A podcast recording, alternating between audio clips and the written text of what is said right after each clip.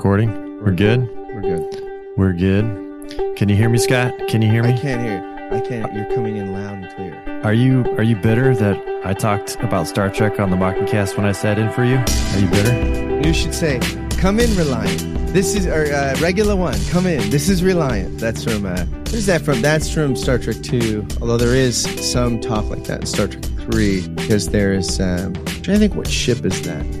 Wow, sorry, I'm lost. Yes, I'm a little bitter. I was. Although, yeah, he, he's got all the Star Trekkiness coming out because uh, I sat in for him while on vacation. Talked about Star Trek. He listened to the show that he usually sits in on, which is the Mockingcast by Mockingbird Ministries. You can find it at mbird.com. But Scott, yeah, you were sitting on a beach wondering about Star Trek all alone, all by yourself.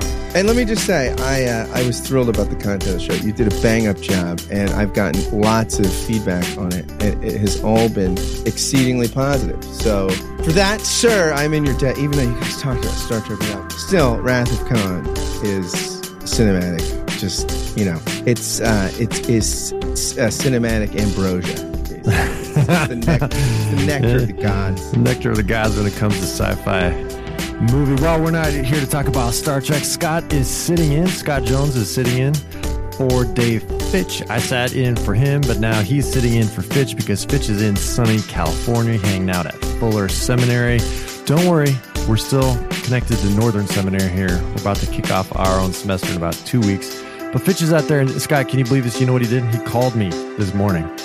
He called me, and he's like, "I'm bored. I'm bored. I, I just called you because I'm bored." Oh my God, Fitch. I know. Fitch, where are you? Come in, Fitch. Where are you? Did they let Neo Anabaptists just run around Pasadena, like, you know, unmonitored? Oh yeah, everybody's welcome there. Everybody's welcome in California. Is he just, is he accosting, like, you know, Constantinian paganism? Probably. So, but today we're talking about we're going to shift. We're to shift gears a little bit. Uh, so last week, Dave and I talked about evangelicalism and uh, some of the, the three different views of evangelicalism. And actually, And you, and you admitted week, you were never been an evangelical. yes, I dropped I dropped the bomb there that I Fitch had never been evangelicals. That even Billy Graham himself was never probably an evangelical. But I need I need to redeem that kind of drop there, that mic drop. Uh, and I'm going to do that next week. Dave and I are going to be on next week with a kind of a world evangelicalism and how we can think of uh, the past, the present, and the future of evangelicalism all together for those of you who are interested. So that'll be coming up next week. And then in two weeks, a week after that, we're going to be talking about God as our Father and whether we could or should still speak that way. So, all of you listeners, stay tuned, subscribe if you're not subscribed so that you don't miss any episodes. So, that's what's coming up next. You ain't Uh, next nothing couple if weeks. That's right. That's called a tease. mission. That's right. Thank you, Scott. So, but this these week we're going to be talking. these two guys at Northern Seminary are making evangelicalism great again. And you can be a part of it. so this week we're going to be talking about the beginnings of theology. Uh, Scott, you jumped in a couple times this summer, and we talked quite a bit about uh, theology. We're going to do that a little bit more today.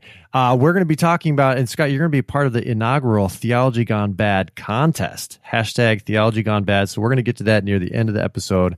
How you can enter that contest to uh, get in on a couple weekly or monthly prizes. And then the grand prize is coming in December, which is a signed copy of Dave Fitch's new book, Faithful Presence, as well as a guest spot on this very show. So listen for all that at the end of the episode.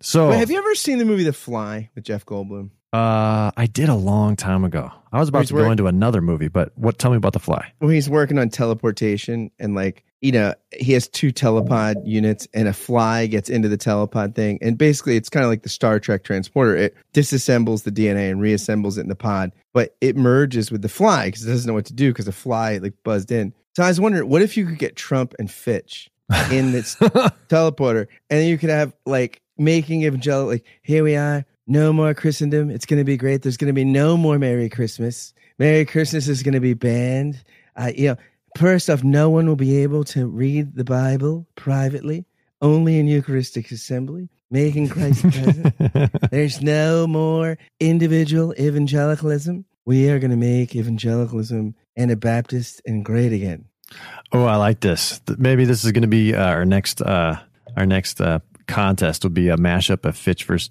Fitch and Trump, or we could maybe do another segment instead of Fitch versus Fitch. We could do Fitch versus Trump. Ooh, you're a, you're a podcasting genius here, Scott. All right, but our topic today isn't great again. That's right. So our topic today is the beginning of theology. Where does theology begin, and how does that matter for mission, for discipleship? What goes into our theologies, and really, uh, I and I know Scott is a, we're fans of what might be called systematic theology, although systematic theology kind of gets a bad rap these days. It's kind of like if I could quote Morpheus from The Matrix. Actually, I had this old man moment. I was talking to a high schooler uh, a couple years ago, and I was like, "Yeah, you remember The Matrix?" And he was like, "Well, I've never watched The Matrix." I was like, "Dude." It totally made me feel old. Anyhow, okay, The Matrix. Remember these famous lines from Morpheus? The Matrix is a system, Neo. That system is our enemy. When you're inside, you look around, what do you see? Businessmen, teachers, lawyers, carpenters, the very minds of the people we are trying to save. But until we do, these people are still a part of that system, and that makes them our enemy. You have to understand, most of these people are not ready to be unplugged. And many of them are so inert, so hopelessly dependent on the system, that they will fight to protect it. Now, Scott, systematic theology is just like this, is it not? It's a system that binds us to ideas and ruins us for any kind of real mission. Is that not true? Have you heard these things? Yes, and it's true. And so we're going to be quiet now and end the podcast. We're making no. evangelicalism great again. Yes, no, I have heard that, and I think it, uh, it's generally. Uh, I, I, I find it's it's a criticism I'm not sympathetic to. All right, but let's fill out the criticism first. So, from Sarah Coakley's uh, excellent, wonderful book we've mentioned it many times on this podcast, God, Sexuality, and the Self by Sarah Coakley, she talks about three different critiques that we should be aware of when it comes to systematic theology. There's the critique of knowledge. Sometimes it's the the onto theological critique offered by people like uh, Martin Heidegger and others. And that's the idea that we can't ever fully know God, that God can't ever enter into language, that all of our language is inadequate. And so, therefore, systematic theology is idol making. The very project is idolatry. So, you've probably heard this. The second critique is a critique of power. This is the totalizing critique. So, it's a shift from knowledge to power. This is offered by someone like Foucault that knowledge is always just some sort of ruse of power, that there's somebody in control manipulating and suppressing other voices and then dominating the discourse. So that's a cr- critique of power. Then there's the feminist critique of the body, offered by people like Rosemary Radford uh, Ruether. That theology is ordered around a male mode of thinking and forgets the gendered body and things like that. So there, and I think those criticisms stick, right, Scott? I think there is something to that. That sometimes, at its worst, systematic theology can become this uh, uh, desire to know all things, to master God, a desire to be powerful like God, and a desire to suppress kind of our body and especially the feminine. Uh, and so I think there is there is something to those critiques. Maybe that's not what people had in mind. There's also the narrative critique, which came up, uh, which comes up quite a bit, which is that systematic theology destroys the story. Have you heard that one, Scott? I have heard that, and there is a book. I think it's, it's an uh, oh geez, Here's uh, the woman that wrote the book God is not a story. I don't remember, but I do remember that book. Yeah, it's it it's a very serious scholarly book. But let me just say, I, I don't want to know everything. I don't want to be that powerful, and I'm not. And I like my body. I've even posted vacation pictures because I work out. I'm very sensitive to embodied reality. And you know what? I like to tell a good story. So I feel like I'm impervious to all these critiques. Just like Sarah Coakley, you have a way out. You're impervious. Very I good. had met Sarah Coakley, by the way, and spent a little bit of time with her. Not a lot. But, She's a wonderful she, person. She is delightful. Uh, she is uh, once once in a while. If you hang out with enough theologians, you'll meet a Christian. It's rare, very rare. But she is. A, I mean, she's a delightful person. Excellent. Well, so so these are the kind of the critiques of the system, but I think just as you said, they don't always stick. And I think good theology is humble and it's uh, understanding of what could be said. It's open handed in the things that it offers and it's not grasping after power. And it does, it seeks to do justice to uh, men and women um, and our full kind of embodied self. And so the system, the matrix, does not have to be oppressive. But if that's the case, where do we begin? How do we begin our theology? Now, do you want to do You want to throw something in there about where do we begin, or do we want to go to the people, Scott? We begin at the beginning, We- which is Facebook. Which is Facebook, exactly. I mean, in the everything beginning, is everything is in the beginning. There was Facebook. in the beginning was Facebook and Twitter. So let's check it. I threw out this question: Where do we, if you were to start a systematic theology for fun, where would you begin? What term or topic would you begin with? And I got a bunch of answers on uh, Twitter and Facebook, which were super interesting. Some said human experience of suffering. Others said we should start with the Trinity and therefore God as love. Others spoke about Christology or how do we know things, epistemology. And then uh, we got doxology, which I thought was really good. Theology all begins in worship. We got eschatology, which is the opposite of you, Scott. You said we should begin with the beginning, but actually, other people say we should begin with the end, the end in mind. Where's this all going? Where's the story going? Then we got anthropology, image of God. Someone said the Eucharist. That was a Northern student. Going to give props out to Brandon there for saying the Eucharist. Fitch would have loved that. Uh, and the kingdom of God. So we got all these different starting points for doing theology. But Scott, in your view, what does it matter where we begin? Why does it matter where we begin our theology? Well, it is interesting because where I'm partial to the eschatology answer is I think that like you ask any good planner like how they plan things, and I'm not a great planner. My wife's a, very good planner, but people that are like, let's say you're planning a party, you think about the moment that, let's say it's a surprise party, which I did plan pretty well for my wife last year for her birthday, but maybe a surprise party this year, but it's not a surprise if I announce it on the podcast. But if you, so you imagine that moment where they walk in and there's the surprise, and then you think, who's there? and you think what's the food? What's the convivial beverages? What's the dessert?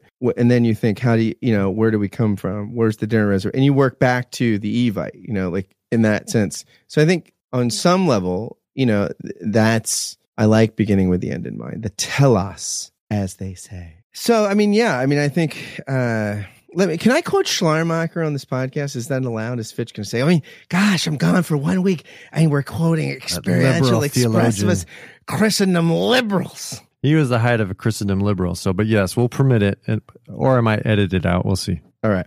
So the first, like, or actually the eleventh thesis in Schleiermacher's Glaubenslehre, which is translated, it's faith teaching or Christian faith. Christianity is a monotheistic mode of faith, the piety of which is teleologically oriented. So he's like, hey, you know, the object of faith is monotheistic, it's God. And and there's a telos to it, like it's going somewhere, and he thinks that's the kingdom of God. It essentially distinguishes itself from other such faiths in that everything in it is related to the redemptive or to the redemption accomplished through Jesus of Nazareth. So that might be a teleologically end in mind starting point.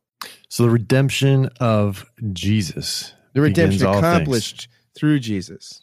Yeah. Oh, He, the sa- redemption. he says that that's that there's a telos, it's the kingdom of God, and in addition to there being a telos, because you could have you could you could be. I think he's thinking you could be a Muslim or a Jew and be a teleologically oriented monotheist that, that you believe in one God that's distinct from the creation and but and yet related to it and intends history, our stories, you know, the world to go someplace. But he's saying what what essentially distinguishes it. So it's not a relative distinction. It's it's a really important distinction. What essentially distinguishes it from other such faiths is that everything in it, every single thing in it. So so whether it's your understanding of baptism, your understanding of how someone goes from not having faith to having faith, whether it's your understanding of what a sacred text is, everything in it is related to the redemption accomplished through Jesus of Nazareth. I like that. Actually, you know, for I don't, you know, I have not read anything from or about Schleiermacher except for you are always going on and on about. But I like that. I like that quite a bit. Um, He was an evangelical. oh, was he? We'll have to talk about that next week. We'll Charles. Hodge, Charles Hodge, the, one of the deans of 19th century Calvinism, which your neo-reformed listeners, of which I mean they are legion. Uh, Hodge took a sabbatical to for, to go do learned things in Germany, and John Nevin took over his courses. I think during that time, and he was terrible to Nevin later, but we shall forgive Hodge for that. But when he came back, he worshipped at Schleiermacher's church, and of course, when he came back to America, people were like, "Well, we hear Schleiermacher's, you know, maybe taboo." And Hodge said, "I'm sure he'll be in heaven because the Scripture says anyone." that reveres Christ as God is saved. And I've watched that man sing the hymns in worship. Ooh, nice. Well done. Well, I really like that. So I want to, I want to, I'm going to put that on the, on the side here. Redemption of Jesus or brought through Jesus is the beginning of all things. And I, uh, I want to kind of distill the list from Twitter and Facebook and other places that I was looking into roughly three categories. So, uh, of beginning theology, and then we can talk about why is it important uh, to begin there or not begin there. What are the implications for those beginnings? Uh, and again, this is kind of uh, kind of big picture. But while I was uh, kind of thinking about this episode, where does theology begin? Is you kind of get three general beginning points. One is truth or knowledge or something like that is we need to first establish how can we know things. The question is how do you know something? This is a question of epistemology. And so a lot of systematic theologies will begin with uh, the category of truth and it generally goes to uh, revelation, right? So then you have concepts of either general revelation or special revelation. General revelation being creation and natural theology and the things you can know about God that way. Special revelation being uh, the revelation of the Word given in Scripture, ultimately in the Son in a special way or something like that. And it's usually trying to establish um, kind of standards of knowledge and truth or something like that uh, but and if you start, but you can go all sorts of different ways with that, right? So you can have a much more conservative view, or a liberal view, or an enlightenment view, and it all depends on what do you mean by truth or rationality. So uh, you can go a bunch of different ways with understanding that. So that's truth. Who would you put in under the truth category there, uh, or the revelation category, Scott? Joel Osteen. Joel Osteen. He's he's the truth. Are you sure? Is he not more the liberation side?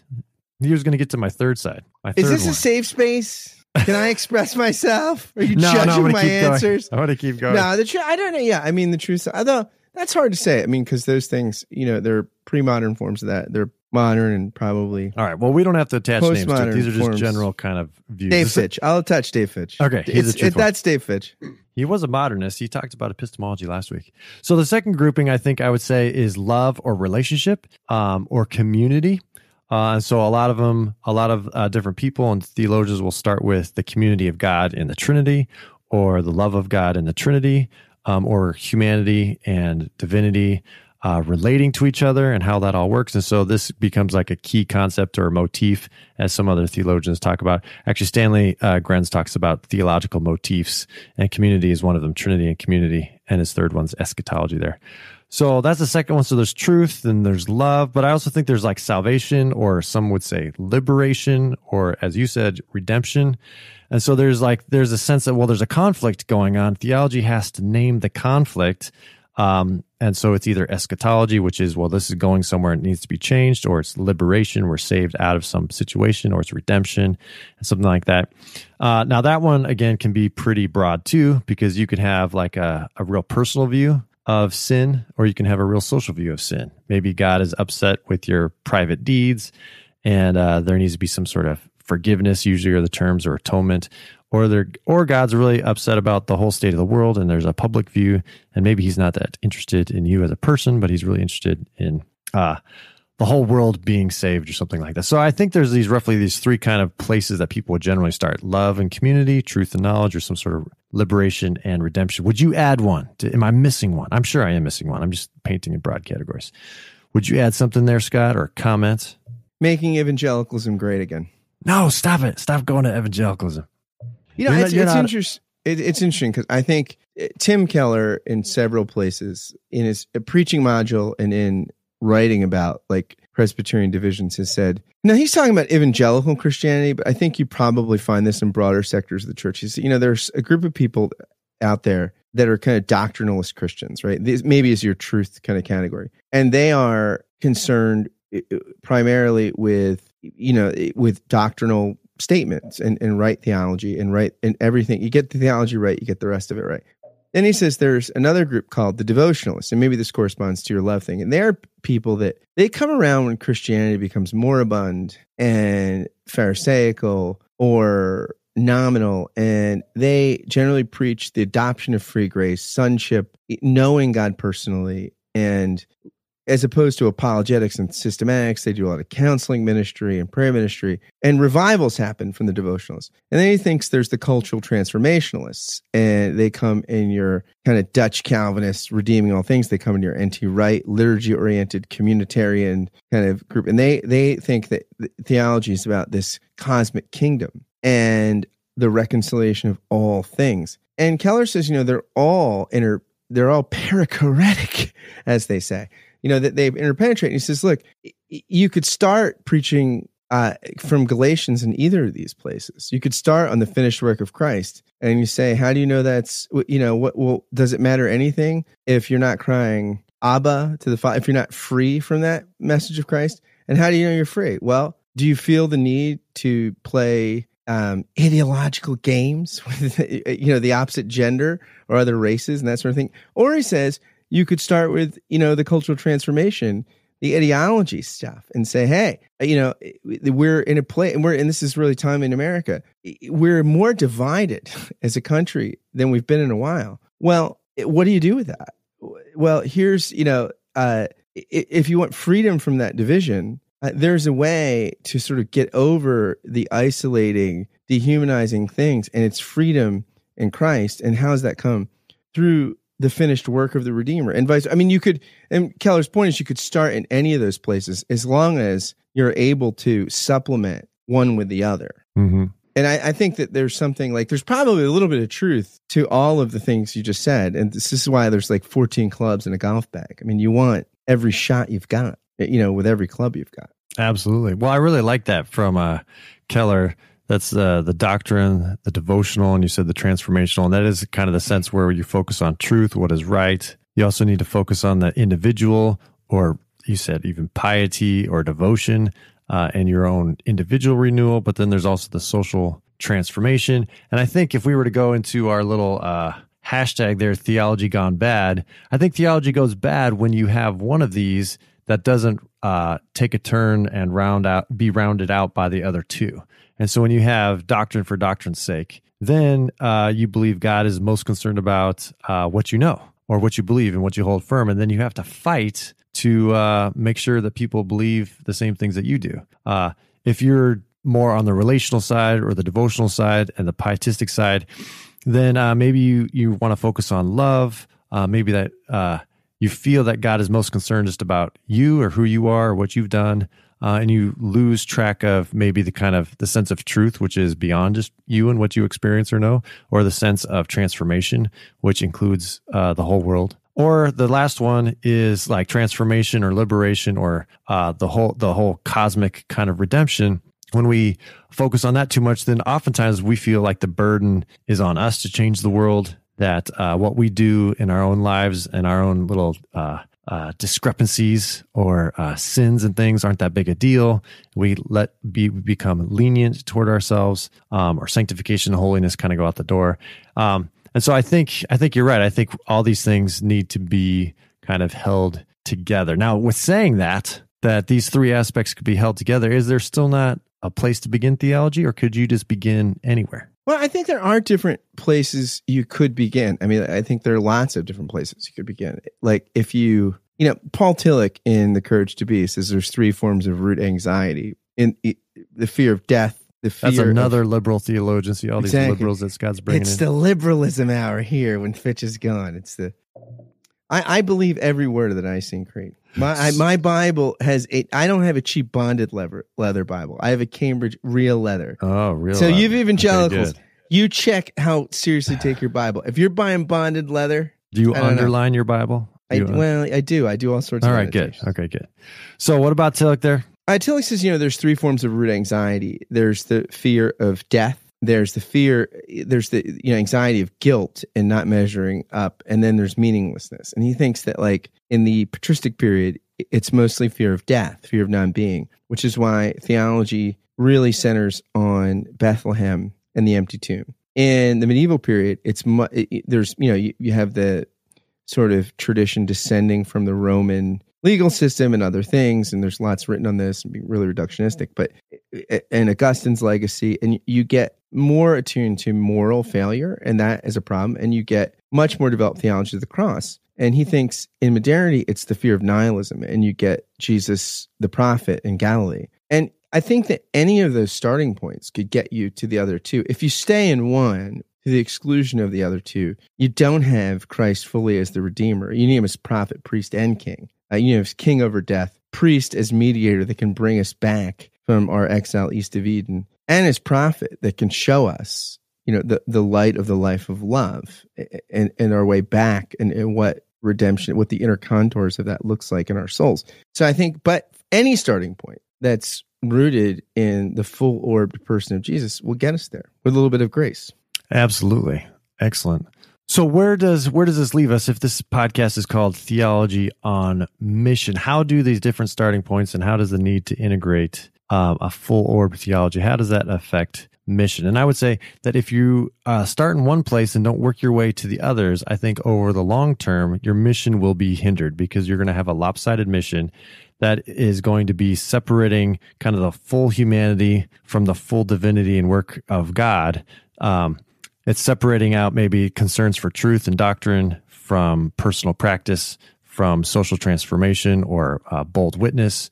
And so all those things need to be held together. And so if we start with one place and maybe it's by temperament or theological tradition, if we start with revelation or truth and things like that, we must always be sure to be keep pressing into uh, not just doctrine, but the practice and even the love of all people. And if you start with love, you, we or relationships, we always need to temper that with uh, love and the reality of who God really is, and not just the relationships we'd like Him to be. And that uh, love should be transformative. And if we start with transformation, we always need to be sure that we're not just uh, working to change things to change things and that our mission can just be so outward that we're no longer in a sense connecting with god. Have you know i know a lot of people who are so interested in transforming the world that they no longer have a relationship with god and i feel like that is a theological as well as a practical problem. Yeah i think that i would say the first practical advice i could give is find a gracious irritant that you're uh, that you know uh, relationally and one maybe that's dead that you know is some, some find somebody that can be a really gracious irritant somebody that you're friends with in a tradition that's a little distinct from yours a little different from yours but you see the semblance of real fruit and faith in and and and engage that and find somebody that's one of their dead friends in the faith and engage them or even an alive friend of the faith but one that's sufficiently dignified like fitch.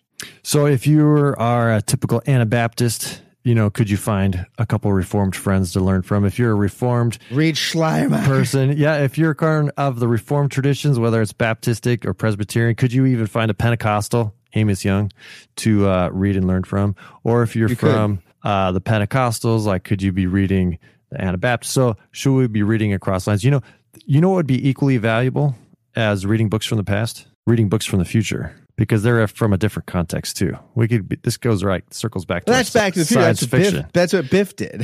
I mean, well, Biff read from the past, but I mean, if we could exactly. well, we this is from the future. This was uh, C.S. Lewis's on the value of of reading old books, and he said, you know, you read things from a different era because uh, they kind of group concepts together differently. And in our era, maybe these two concepts are opposed, but you know, a hundred or a thousand years ago, those concepts weren't opposed. And then he says he throws out, well you know, reading books from a thousand years into the future would be just as valuable to our uh, broadening of experience, but we just don't have access to those yet. Not yet. But we will perhaps, in the kingdom of God. Perhaps. And also, we'll know day. if professional wrestling was real and why they changed the Coke formula in the 80s. professional wrestling is real. So, hey, so uh, this was kind of, in one sense, a giant tease for different ways theology can go bad. And we're starting a new contest called uh, Theology Gone Bad, hashtag Theology Gone Bad. And so, what this is, is it's going to be a weekly kind of contest where each week you all will submit uh, different uh, entries based on the theme of the week um, on Theology Gone Bad. Uh, and then Dave and I, each week, we will pick the best three. The ones that we, for whatever reason, you know, in our infinite weirdness, we pick top three, and those will be qualified. They'll be weekly qualifiers for a monthly prize, which will be sending you a bunch of awesome books. And then, actually, those people who've been qualified will be entered in for a grand prize, which is to sit in with us for an episode of Theology on Mission and to get a signed copy of Faithful Presence by Dr. David Fitch.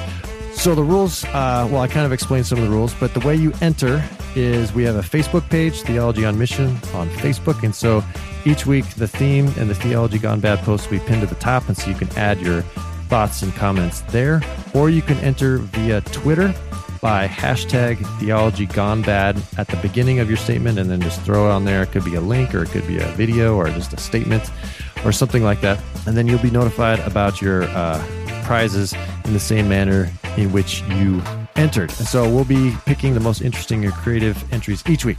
So this week, Scott, we're going to start. Are you ready? We're going to do a softball. So All we're right, going to do a let's soft. So theology gone bad. Uh, the theme of this first week is it's kind of an easy one. So it's it's worship music. Theology gone bad around the theme of worship music. So we're going to put that on Twitter. We're going to put that on Facebook. Please enter uh, via Facebook and Twitter and uh, give us your best theology gone bad concerning worship music. Any last thoughts there, Scott, before we wrap it up? Geoff, I have nothing else to add to your eloquence. well, thanks so much, Scott, for stepping in. He is the gracious host of the Mockingcast for Mockingbird Ministries. He also has his own podcast, New Persuasive Words. Thank you, Scott, for joining us. If anything here has been helpful, stimulating, thought provoking, could you please uh, be sure to subscribe so you don't miss any of our other provocative and stimulating uh, conversations? Please uh, write us a review, maybe even positive. I stole that from Scott. This, I'm learning from you, Scott. Maybe even a positive review um, on iTunes or on other places where you listen to us. And otherwise, uh, we'll be back next week talking more about world or global evangelicalism and how, uh, if there is such a thing. And then after that, we'll be talking about God as our Father. So this is Geoff Holsclaw and Scott Jones. signing off from Theology on Mission from Northern Seminary.